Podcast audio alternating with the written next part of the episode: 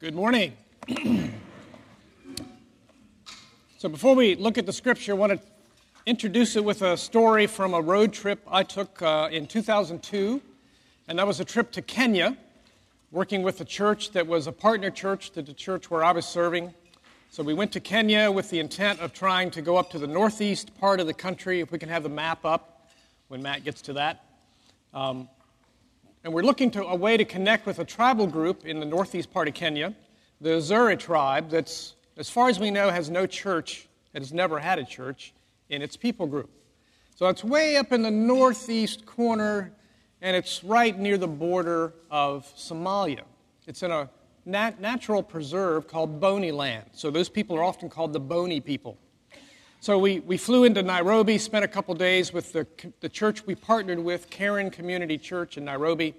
And then a team from that church, a team from the church I was a part of, took a flight to the coast and then took a long trip in the back of a pickup truck, two pickup trucks, to get to Boni Land.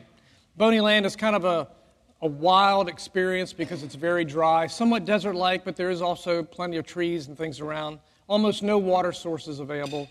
And it's a place where there's some conflict between Christians and Muslims. They're both very interested in having a presence there. So we can go to the next slide. That's a hospital building that was built by Christians many years ago. Well, not many years ago, back in the late 90s.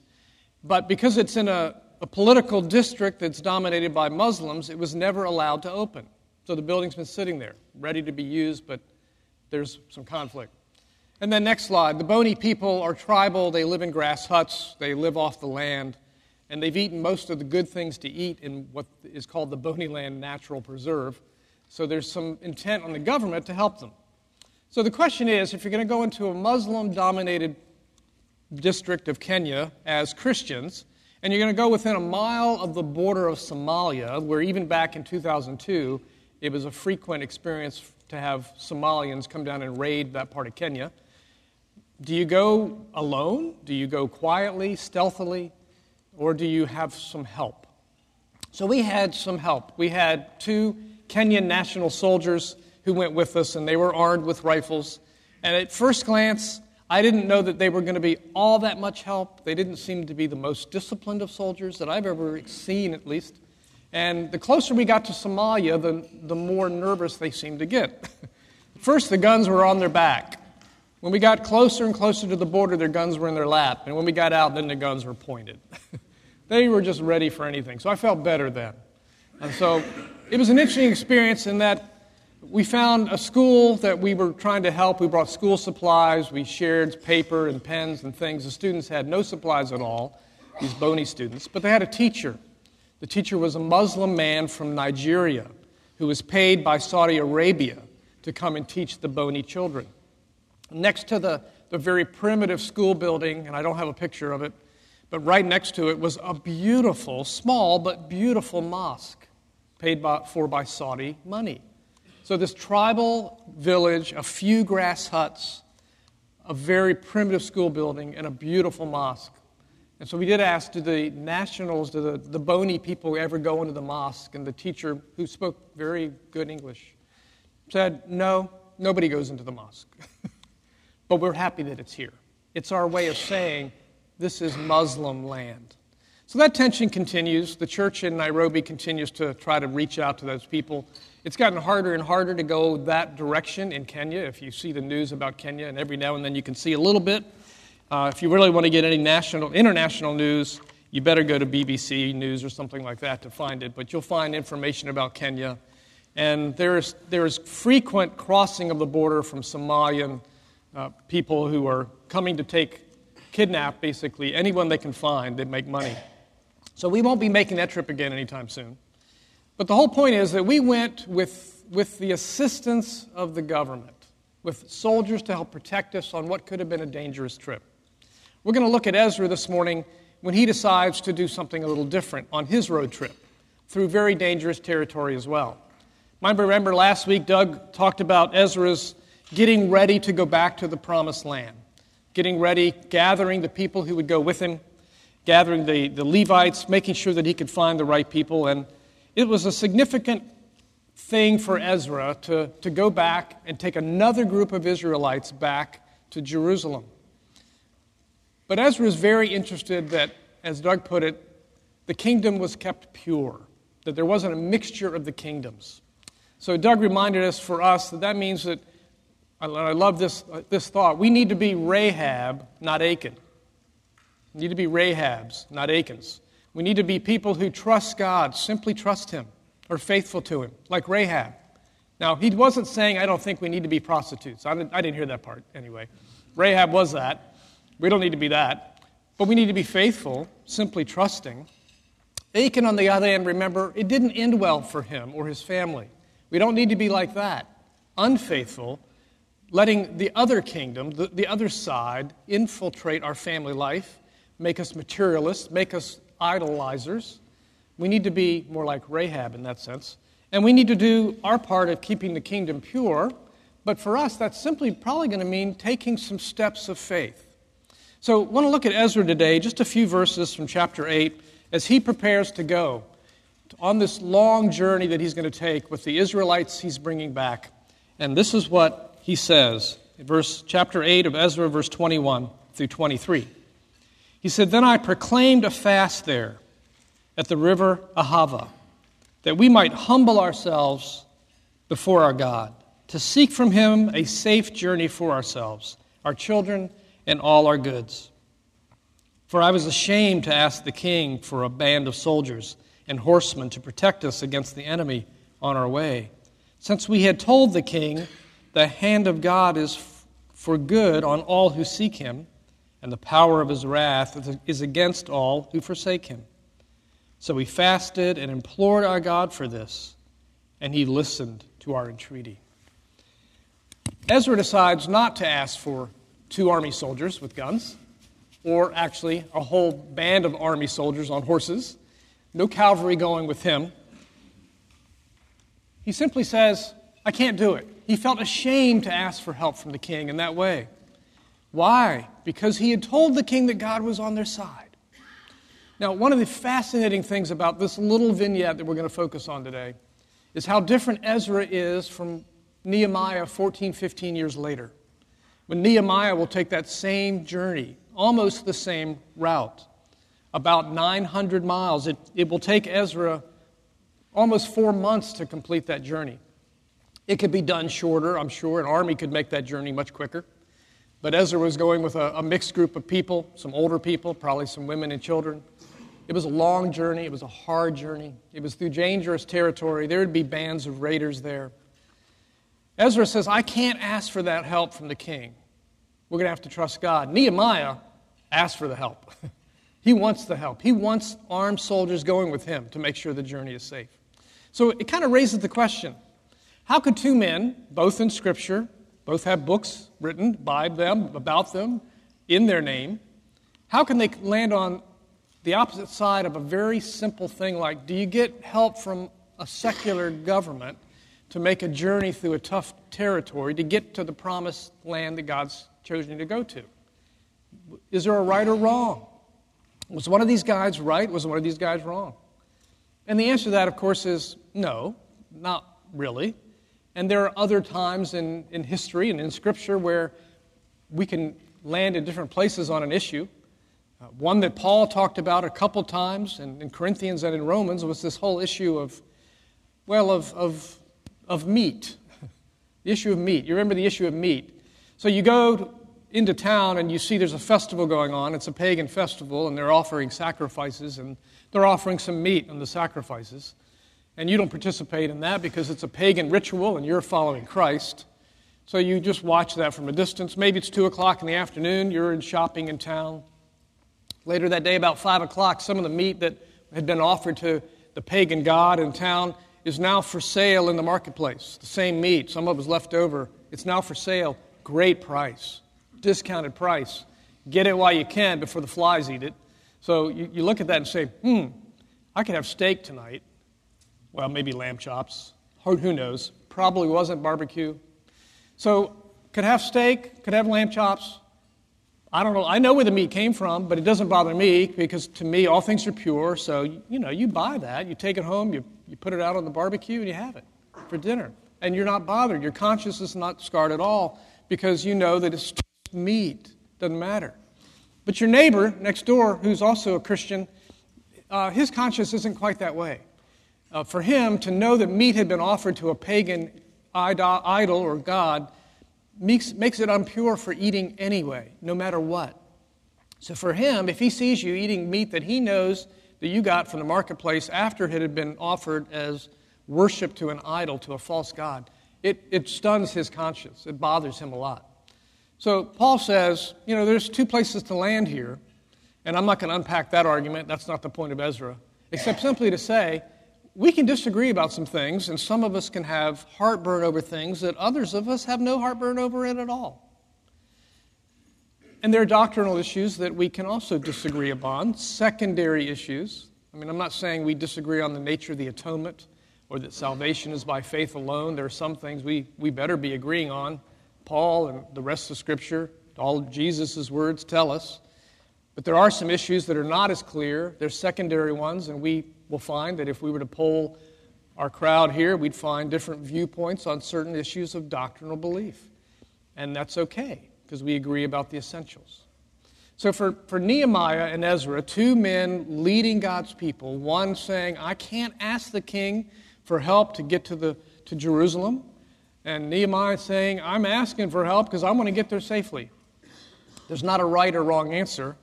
But we want to look at so why for Ezra was this a big deal? What makes it such a big deal for him? Why does he think it's so important that he can't ask the king? When he tells us, he says it right in what we, what we read. So let's look at that again. Verse 22. He says, For I was ashamed to ask the king for a band of soldiers and horsemen to protect us against the enemy on our way. He was ashamed. Why? Well, he says so, the next part of that verse. Because we had told the king some certain words. We had said something to the king. We had told the king, God's for us, God's with us. Now, Artaxerxes, the king, he might have some question about whether God is really with Ezra. He might have some wonder if God is really with the Israelites. Remember, where are the Israelites at this point? They're in exile in Babylon. And if Artaxerxes was a thinking king, he might wonder, hmm, God's for you? what are you doing here? Isn't he the one who sent you here? Isn't he the one who drove you out of your land in the first place? Isn't that what you would say? That actually it was your sin that led to this, and that God turned his back on you and allowed you to be taken away by the Babylonians? Isn't that what you'd say? And now, as the Persian king, I'm going to let you go back and go and join some of the other ones that have already gone back. But in reality, if Artaxerxes was thinking about it, and I'm not saying he was, but he might wonder, hmm, why do you think God is for you so much? Well, for Ezra, he knows God is for him. Why? In part because he's going back. And he's been called to go back. And he's bringing back with him people who will serve God in Jerusalem. It's a needed road trip, it's a pilgrimage in the right direction. And it's a step of faith for sure. But his concern isn't so much just about his own safety. He is concerned. It's not that he's not. In fact, he prays and fasts that they'll get there safely. He wants to arrive there. He doesn't want to be defeated or killed by enemies or kidnapped or robbed. But he has a greater concern. There's something on his mind higher than his safety, and that's the very name of God, the reputation of God, the glory of God. So, what would shame Ezra is for Ezra to go to the king and say, We need help to get back. We need soldiers to protect us along the way. We need a whole convoy of people to surround us and keep us safe. He doesn't want the king to ask the question, Oh, God's not for you? You need help from us because God won't protect you? You see the tension he's living with. And you can see why it's so important that he proclaims a fast at the river to humble himself and the whole group of people going back to implore God for the safety that they're going to count on. It's an act of faith. Now, the reality is that anytime we live the Christian life, we're living by faith. That's what Paul calls it. That's what Jesus said we, we have to do. We live by faith, not by sight. We serve a risen Lord, but we've never seen him. we worship a God that we don't see with our eyes. We do it by faith. We believe what's in the scripture by faith. We walk every day putting to death sin in our lives by faith. We trust God that He's the one who's going to transform us by faith. We live everything by faith. But we can live and call it Christian living without really demonstrating much faith, at least in the West. We have almost everything provided for us in that we earn money or have earned money. If we're retired, we have an income. We can go and buy the things that we need. We have electricity coming into our homes. Most of us have indoor plumbing, I think, in this, in this room. They're things that we just have, right? To, to live our life day to day can look like just everything is the same. We look like everybody else. I mean, there are, there are days probably in most of our lives where we don't consciously, intentionally have to live by faith, or it doesn't feel that way, because we just do what we do. It's all there. So for Ezra, that's not living life by faith. So, what is it for us? I want to get to that in a minute. To live by faith, intentionally, consciously living by faith. If it's true for the individual, though, I think it's also obviously true for the church. That the church can also go through periods of time, the church being any, any congregation, where the reality is we're not really doing much by faith. We're just doing what we do. We hold services every week. We have programs and activities. We have leaders. We have buildings. We have the things that we call church life. And, and we can do those things because we have freedom to do it in our country. Thanks be to God. We're not persecuted for our faith in very specific ways. We have a lot of freedom in the West that the rest of the world doesn't have when it comes to being Christian. So the church can find itself also really not consciously acting and living by faith. I think in some ways it gets even worse than that. Talk about that in a minute. For Ezra, this important decision do I get government help to get to where I'm going? No. I want to live by faith. I want God's glory to be shown. I want the fact that we get from point A to point B to be only because He is the one who got us there, not because we had Persian soldiers along the way. Why again? Well, first thing, He's most concerned about God's glory. That's the driving thing in Ezra's life. He wants God's glory to be the overriding concern of his life. Or, or as Jesus put it, want to put the kingdom of God first. Seeking God's kingdom first, letting everything else be added, but first being God's kingdom. He wanted to make sure that the Israelites who were going with him understood that. That they saw that they were trusting first and foremost by faith in a God who could get them from point A to point B that God was the one leading them on that journey. They wanted to, he wanted them to be aware of that, to take every step along the way with that in mind. So it starts with gathering together by the river to pray and fast, implore God, ask Him for help. And then notice by the end of that, they fast and they ask, and He heard their entreaty. That's an act of faith. That's saying, God, this depends on you. So that was a big concern. It wasn't just so he'd get there, it's for God's glory. So that at the end of the day, there would be someone who could say, the only way we got from point A to B was God. That's the only way it happened. It was his doing. Let's give him the glory for what happened. That's the first thing. The second thing is, I think Ezra understood that people who are called to live by faith have to exercise that faith. I mean, faith is a gift, God grants it to us. We're told that. And once we've been given faith as a gift, we're to exercise that faith. Uh, some people have talked about the muscle of faith that has to be exercised. The only way that you can really exercise faith, I think, is to believe that God will do something you can't do. To believe that He will act in such a way that's greater than what the accumulation of human effort will accomplish.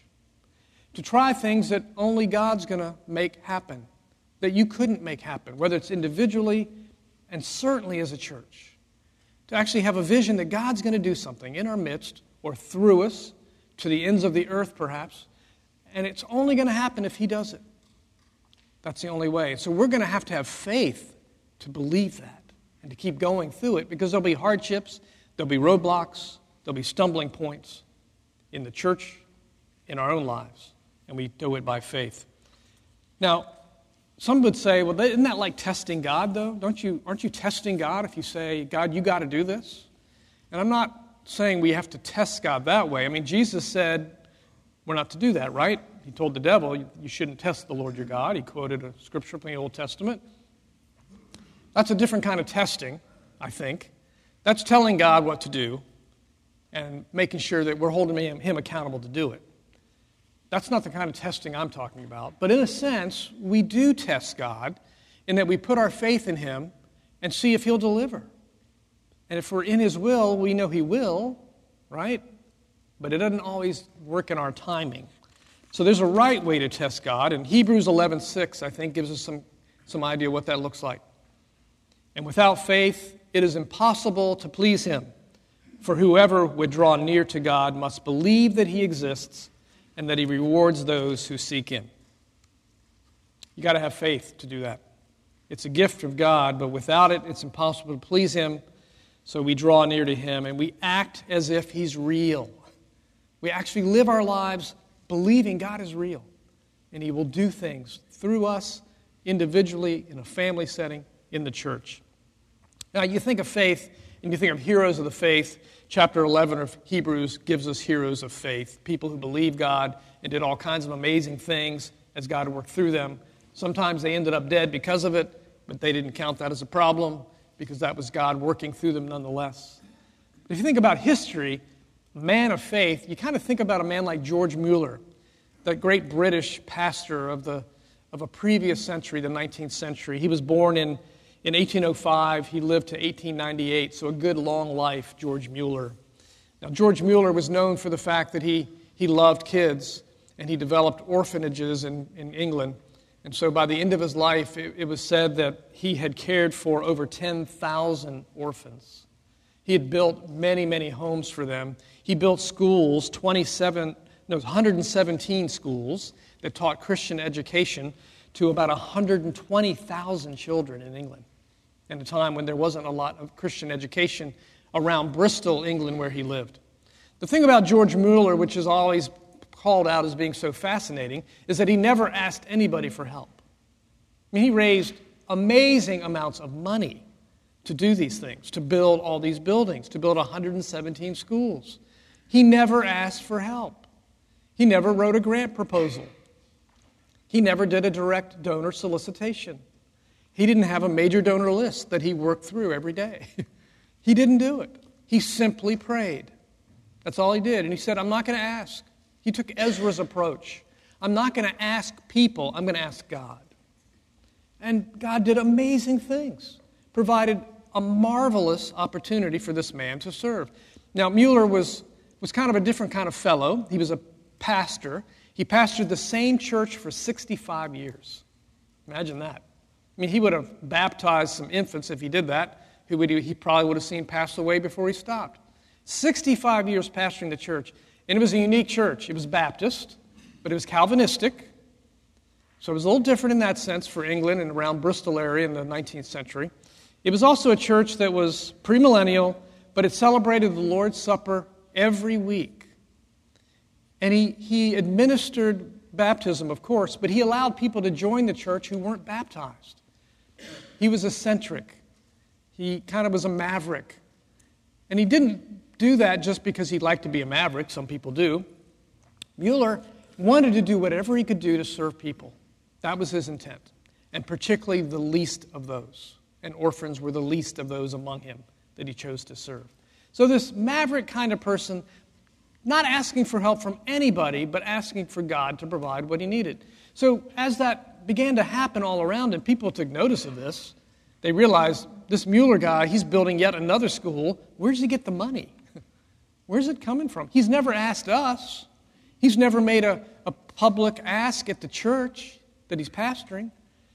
So people began to, to say George Mueller has the gift of faith, the spiritual gift of faith.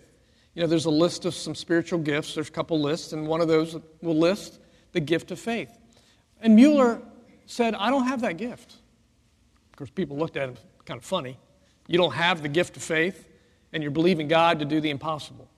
This is what he said, and this is from some writing that that he did. He sort of told his own story in a kind of an autobiographical way. He said, Think not, dear reader, the person reading his book, think not that I have the gift of faith, not the gift of which we read in 1 Corinthians 12 9, and which is mentioned along with the gifts of healing, the working of miracles, prophecy, and that on that account I am able to trust in the Lord. It is true that I have faith, which I am able and able to exercise. It is altogether God's gift it is true that He alone supports it and that He alone can increase it. It is true that moment by moment I depend upon Him, and that if it were not, if for only one moment left to myself, my faith would utterly fail. He said, but it is not true that my faith is the gift of faith mentioned in 1 Corinthians, 2 Corinthians, 1 Corinthians 12 9. He said, that's not the spiritual gift I have. He goes on to explain.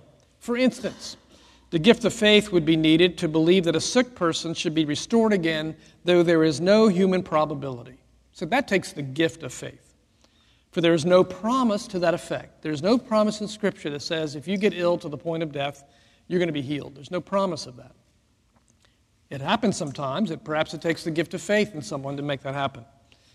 He said this The grace of faith is needed to believe that the Lord will give me the necessities of life if I seek first the kingdom of God and his righteousness, there is a promise to that effect. It's Matthew 6 33 and then 42. So Mueller's saying, I don't have the gift of faith. I'm no different than anyone else when it comes to faith. I just exercise the faith I have. God does it through me, He grows my faith. If He weren't doing it, as He said, I'd fail in a day. But I do exercise my faith. I believe God to be real. I believe Him to be true to His Word. And so I act that way. Now, that's what faith in action looks like, I think. And that's why George Mueller set up all those orphanages, build those schools, in part because he wanted to show Christians, the church, and non Christian, the watching world, that God really does work, that faith in God works. So that's important for us because, again, don't want to downplay the fact that living the Christian life in the world takes faith. It does. We're bombarded daily by all kinds of temptations. The world, the flesh, the devil is against us. There's no doubt about that. Brothers, we need to have faith. And if we don't have faith, we'll know it soon enough. We'll see the attacks, we'll begin to fall under them. We depend on God for our faith and to strengthen our faith. Uh, we, can, we can be like the man who prayed the prayer to Jesus and asked him, I believe, I believe, help my faith, help my faith to grow, help me to really believe. We could be praying that, rightly so. But it's also possible in our Western culture to live a life that is so completely safe that we hardly have to exercise much faith. We trust what we have. We trust our bank accounts. We trust the houses we live in, the jobs we have. We trust the life, the structure, the superstructure, the infrastructure around us. It'd be easy to live that way and never exercise faith. The church can be the same way. You can grow a church without any faith. It's happening all the time. There are many churches in our country, particularly, that are growing that really aren't growing by faith. They're growing, sure, because they have learned the secret of marketing the church. The secret's pretty simple. You simply find out what people want and you give it to them. So if people want entertainment in the church, you give them entertainment. If they want an easy message, simple to, to follow with no hardship, well, you give them that. You talk about all the good things God will do for you because He's on your side. You'll be the champion. If they want a life that's easy in the Christian life, they want to believe it's hard, you never talk about sin. You certainly would never talk about hell. There are churches around you know that, that don't do that. I mean, they never talk about those things. They make it easy to join the church. There are churches that, I mean, it's happened even in Hampton Roads. There was a church at Easter that was giving away flat screen TVs to the first 10 first time visitors. I was going to go, but I had to do something here that day. it happens. There's a church in North Carolina that was called out a couple years ago because they do spontaneous baptisms sometimes on Sundays. And the pastor will say, You want to be baptized today? Come on down. And they, they plant people in the congregation who are, who are the first ones to get up and come on down to get baptized. They're not getting baptized, they're plants, they're church staff or members. But they need to get the, the crowd moving. I'm not sure that's doing it the way the scripture says to do church, right? But you can build huge churches and never have to have faith, apparently. If you have money and you give the people what they want. I remember Paul saying there's a problem with that. I think we sort of forget it sometimes that it can be a problem just giving everybody what they want. But see, living by faith is different. We want to see churches growing by faith, right? Because God gets the glory. So, Doug Bunn sitting in the back there soon will be leaving to go on sabbatical and then planning a church the other side of town, and he wants to plant a church that's by faith. So he's counting on God giving the growth as they go and share the gospel, completely counting on God to do it. Doug's not even going to be giving away any uh, flat screen TVs.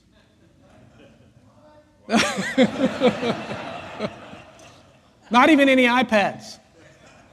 I don't even I don't think he's going to give anything away. I bet, he, I bet he'll give away Bibles. I bet he'll do that. That's growing by faith. So, what does that mean for us as I come to a close? Notice what, what happens for Ezra. He said, We're going to do it this way. We're going to gather together, we're going to pray, we're going to fast. So, we're going to say to God, You're first, you're most important, we're depending completely on you. We're going to tell the king, well, we're not going to tell him anything, except that we trust God. We're not going to ask for his help, and we're going to go. But first, we're going to pray, and then verse 23 so we fasted, implored God implored our God for this, and he listened to our entreaty. And he did that because the verse before, this is what Ezra knows about God. The hand of our God is for good on all who seek him, and the power of his wrath is against all who forsake him. That's still true. The hand of our God is for all who seek him. If we seek him, we'll find him. If we follow him, he's with us and for us. But if we forsake him, his hand will be against us. So let me end with this from George Mueller. This is what he said when, we, when we're calling on God to seek Him with some sense of urgency, to do what we can't do, and that for us, of course, often happens in times of crisis because life's pretty easy for us. This is what Mueller ended on. My dear Christian reader, will you not try this way? Will you not know for yourself the preciousness and the happiness of this way of casting all your cares and burdens and necessities upon God. This way is open to you as it is to me. Everyone is invited and commanded to trust in the Lord, to trust in Him with all his heart, and to cast his burden upon Him, and to call upon Him in the day of trouble. Will you not do this, my dear brethren in Christ? I long that you may do so. I desire that you may taste the sweetness of that state of heart in which while surrounded by difficulties and necessities, you will yet be at peace because you know that the living God, your Father in heaven, cares for you. And He does. Leave today with that thought in mind. Have a great day.